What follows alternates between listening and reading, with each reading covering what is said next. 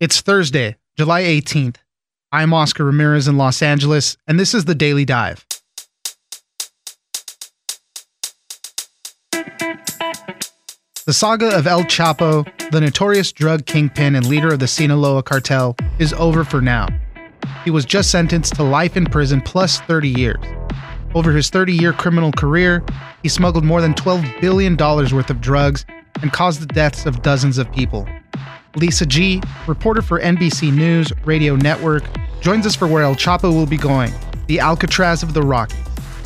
Next, Elon Musk has unveiled plans by Neuralink to connect the human brain with AI, with the goal of possibly implanting devices in paralyzed humans, allowing them to control phones or computers. The plan involves implanting flexible threads into the brain that are capable of transmitting high volumes of data. Elizabeth Lopatto, deputy editor at The Verge, was there for Musk's presentation and will give us all the details. Finally, yesterday was World Emoji Day, and a new crop of emoji are coming soon to an iPhone and Android near you, and they will be a lot more diverse.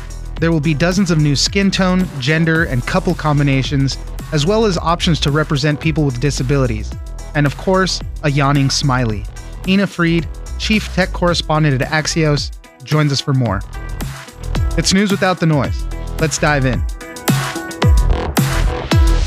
Same fate awaits anyone who would seek to take his place. It means that never again will Guzman pour poison over our borders, making billions while innocent lives are lost to drug violence and drug addiction. Joining me now is Lisa G., reporter and anchor for WOR Radio New York and the NBC News Radio Network. Thanks for joining us, Lisa. Thanks, Oscar. Thanks for having me. We're going to be talking about the sentencing of El Chapo Guzman. He sent hundreds of tons of drugs to the United States from Mexico. He caused the brutal deaths of dozens of people. They say he smuggled more than $12 billion worth of drugs into the country and just throughout his 30 year criminal career. So his sentencing was today. What did we find out? Well, that's interesting you said that because he's complaining, Oscar.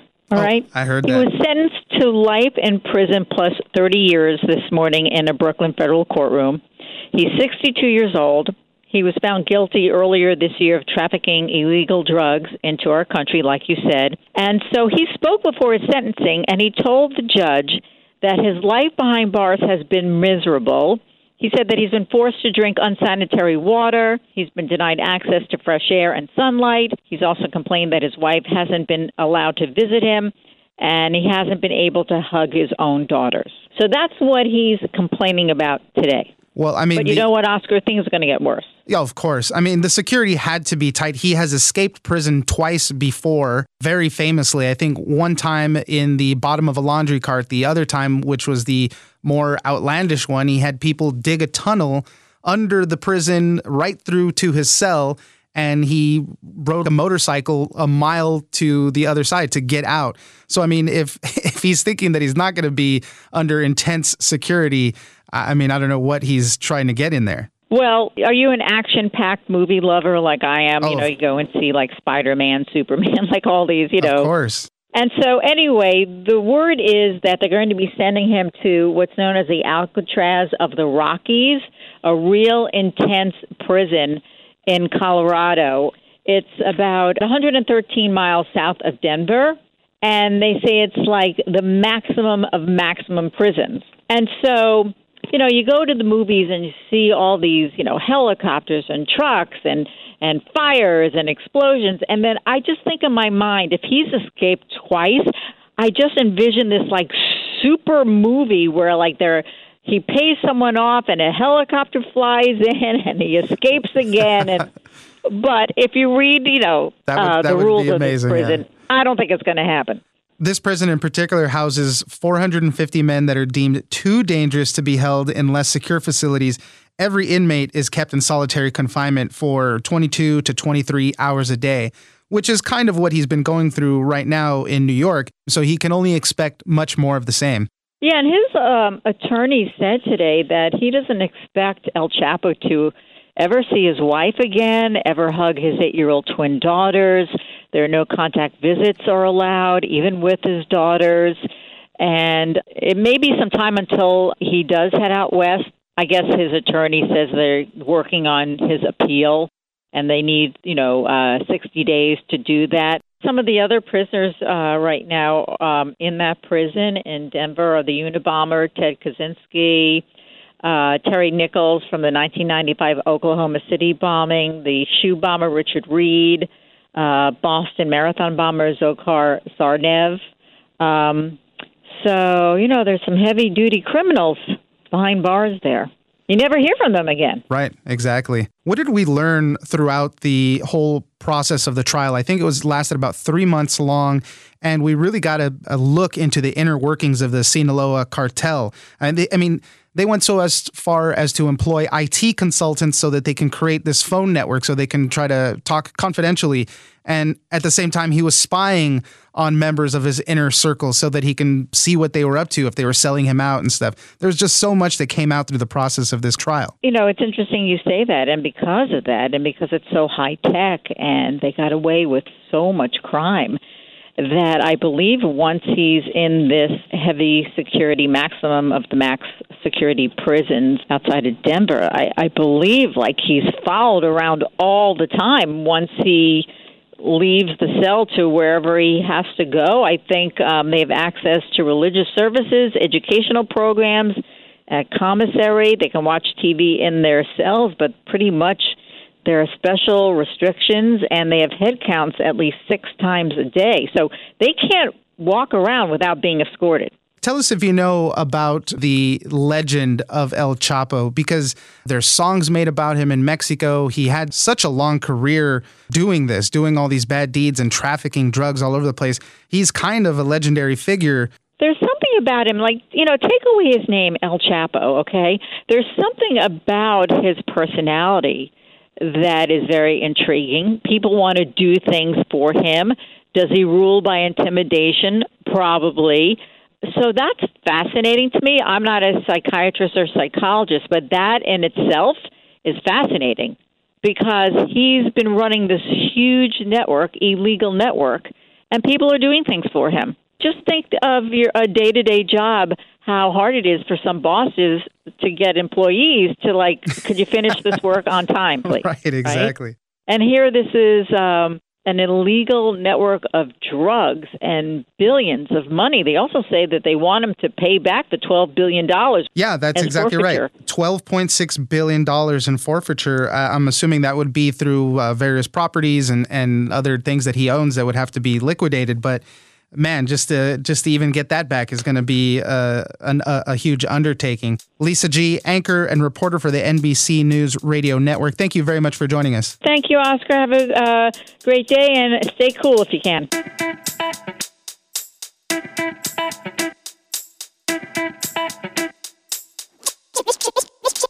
I think unless we have some sort of brain machine interface that can solve brain ailments of all kinds, whether it's an accident or congenital or any kind of brain related disorder, we can solve that with a chip.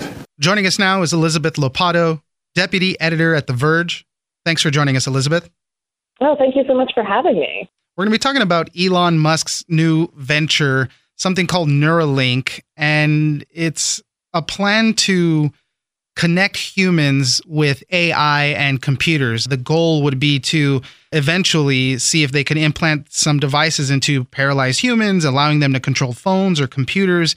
It's interesting coming from Elon Musk, who has long said we have to be careful with AI before they take over the humans. But he had a big event with this Neuralink company, and you were there. Tell us a little bit more about it, Elizabeth for those of you who are familiar with Elon Musk and his interest in AI, he's sort of nervous that AI is going to conquer us all. And my concerns about AI are a little bit different, just to give you a sense of where I'm coming from. I'm worried that it won't be very good and that's how it will kill us. however, like the, the work he's doing here, I think is really interesting. So for those of you who may not know, brain machine interfaces actually are not super new you know, the first person with a spinal cord paralysis to receive a brain implant that allowed him to control a computer cursor was named Matthew Nagle, and that paper was published in 2006. So we're looking at more than a decade of research. And what I saw last night were some meaningful refinements on technology that has already existed and that has not necessarily been combined. It was actually a lot more reality based than I was expecting, given some of the rhetoric that he's had around AI. So it was a pleasant surprise in, in that respect. Yeah, I mean, he says that he wants to eventually make this as easy, safe, and painless as LASIK eye surgery. So, talk a little bit about that. What exactly is the device?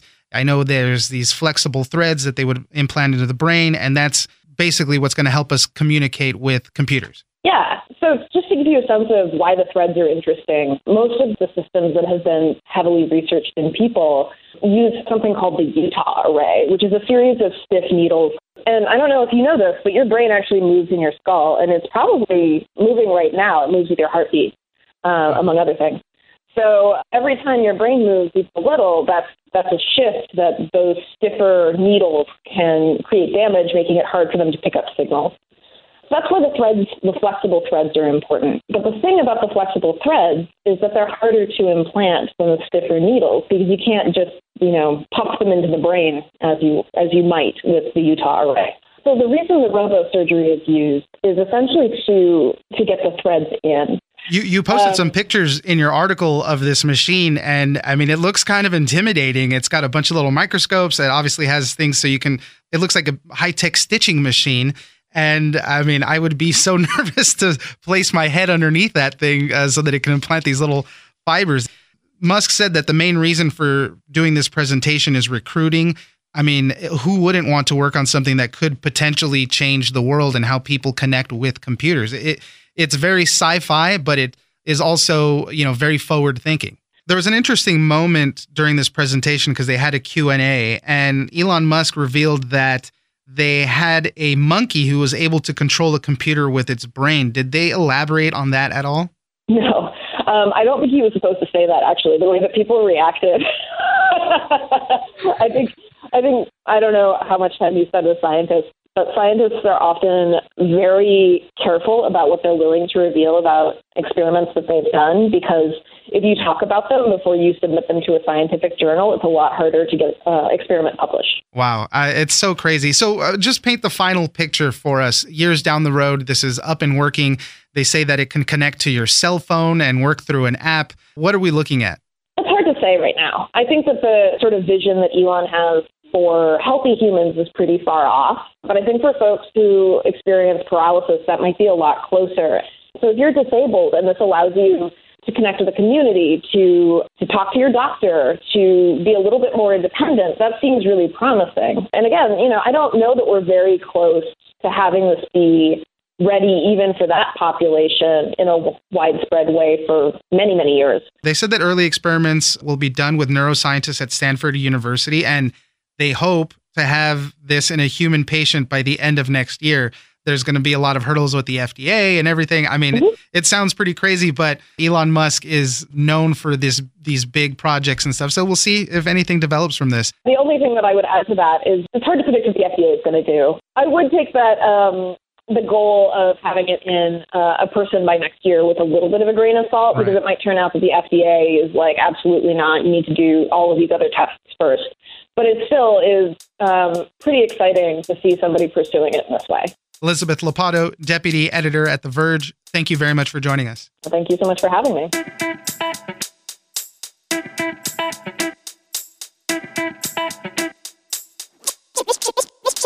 we're getting a lot more diversity, and, and I think that's really important. So, a lot more different couples will be able to represent their relationship. People with disabilities will be able to see themselves. And I think people look to this to express who they are and how they're feeling. And so, when it looks more like our world, I think the better. Joining us now is Ina Fried, Chief Tech Correspondent for Axios. Yesterday was World Emoji Day, and along with celebrating the emoji, Apple and I think Android were unveiling a bunch of new emojis that were coming out. A lot of these new icons are going to allow couples of all races and genders to be better represented. There's going to be people with disabilities represented in these emojis. Uh, tell us a little bit more about what to expect. So each year, the Unicode Consortium and, and the emoji folks get together. Everyone proposes things, and new emoji get added to what's standardly available. And then folks like Apple and Twitter and Google and Microsoft each do their own take on them. but the items themselves are set by this consortium. And this year, we're getting a lot more diversity, and, and I think that's really important. So, a lot more different couples will be able to represent their relationship. People with disabilities will be able to see themselves, things like wheelchairs and guide dogs as well. Um, and I think people look to this to express who they are and how they're feeling. And so when it looks more like our world, I think the better. Specifically with the uh, couples, there's going to be 75 possible combinations. So there's opposite sex, there's same sex, there's a bunch of different hairstyles and colors represented there. So 75 com- combinations, that's that's a lot. That gives a lot of people the opportunity to help put themselves into these texts and, and, and communicate with people better. Definitely, and I think this is something you don't really realize until you either talk to somebody or are underrepresented yourself. But it's it's really powerful when the emoji that you're sending looks like you, and kind of disempowering when you have to somehow limit yourself, especially when these have become a very important and popular way of, of communicating for a large segment of the population. Tell us a little bit about the disability related emoji that are coming out. So there's everything from different types of wheelchairs, electric wheelchairs, there's also um, prosthetic limbs. There are signs to show like hearing impairments. There are service dogs. So I think, again, it's just offering a broader vision of the world. The new emoji that I think everybody is going to get into and start using a lot is this big yawning face emoji. I mean, it can mean so many things. I'm tired, I'm sleepy, I, am bored. Uh, I think that's going to be one of the new big hits right there. Definitely, and as you point out, not all of these emojis are about diversity. Some are just about helping all of us. So there's everything from garlic and waffles to otters. Uh, so everyone gets something in this update.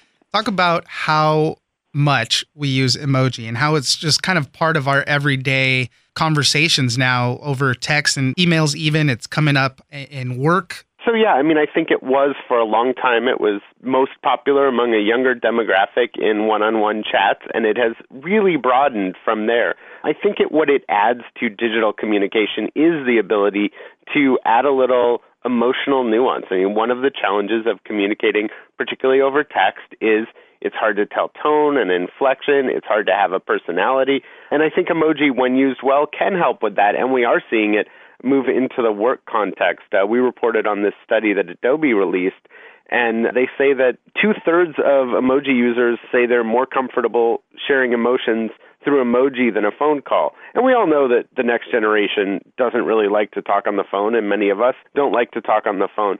But for expressing emotions, that is the time that a lot of us pick up the phone call. And even at work, uh, the people in the survey said work communications can be more likable, more sincere, and even viewed as more credible, which surprised me when they have emoji in there. And again, I think it's it's a recognition by the sender that they're talking to another human being. You're talking about this emoji trend report by Adobe Generation Z respondents. They said 83% of them prefer sending emoji to picking up the phone and, talking to somebody. Uh, those are all, you know, people born between 1995 to 2010 or so. They also, in that report, mentioned what the top three favorite emoji are. Tell us which ones those are. So, and I think this was a US centric one where a grin, a heart, and a kiss. So, mostly positive emotions, but love, happiness, and sadness were the top three emotions that users were aiming to express through emoji it just kind of bridges that gap from, as you said, when it's tough to tell tone and attitude through a text, these help a lot. Definitely. And where I've noticed them, we use Slack at Axios, a lot of companies do. And, you know, I've noticed it's less common in the message, but people like to react with emojis. So yeah. um, that's one of the most common ways to react in Slack. And people will add their own, they'll add pictures. Um, but I've noticed that is how people show support and convey empathy. And, and indeed, that's what the Adobe study found as well. When can we expect to get all of these on our phones? So they'll come to different apps at different times, but one of the main places that people get these is in the next versions of Android and iOS, uh, which are both due out in the coming months.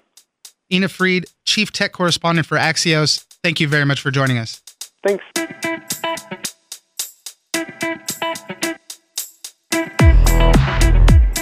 That's it for today. Join us on social media at Daily Dive Pod on Twitter and Daily Dive Podcast on Facebook. Leave us a comment, give us a rating, and tell us the stories that you're interested in. Follow us on iHeartRadio or subscribe wherever you get your podcast. This episode of The Daily Dive is produced by Brooke Peterson and engineered by Tony Sorrentino. I'm Oscar Ramirez, and this was your Daily Dive.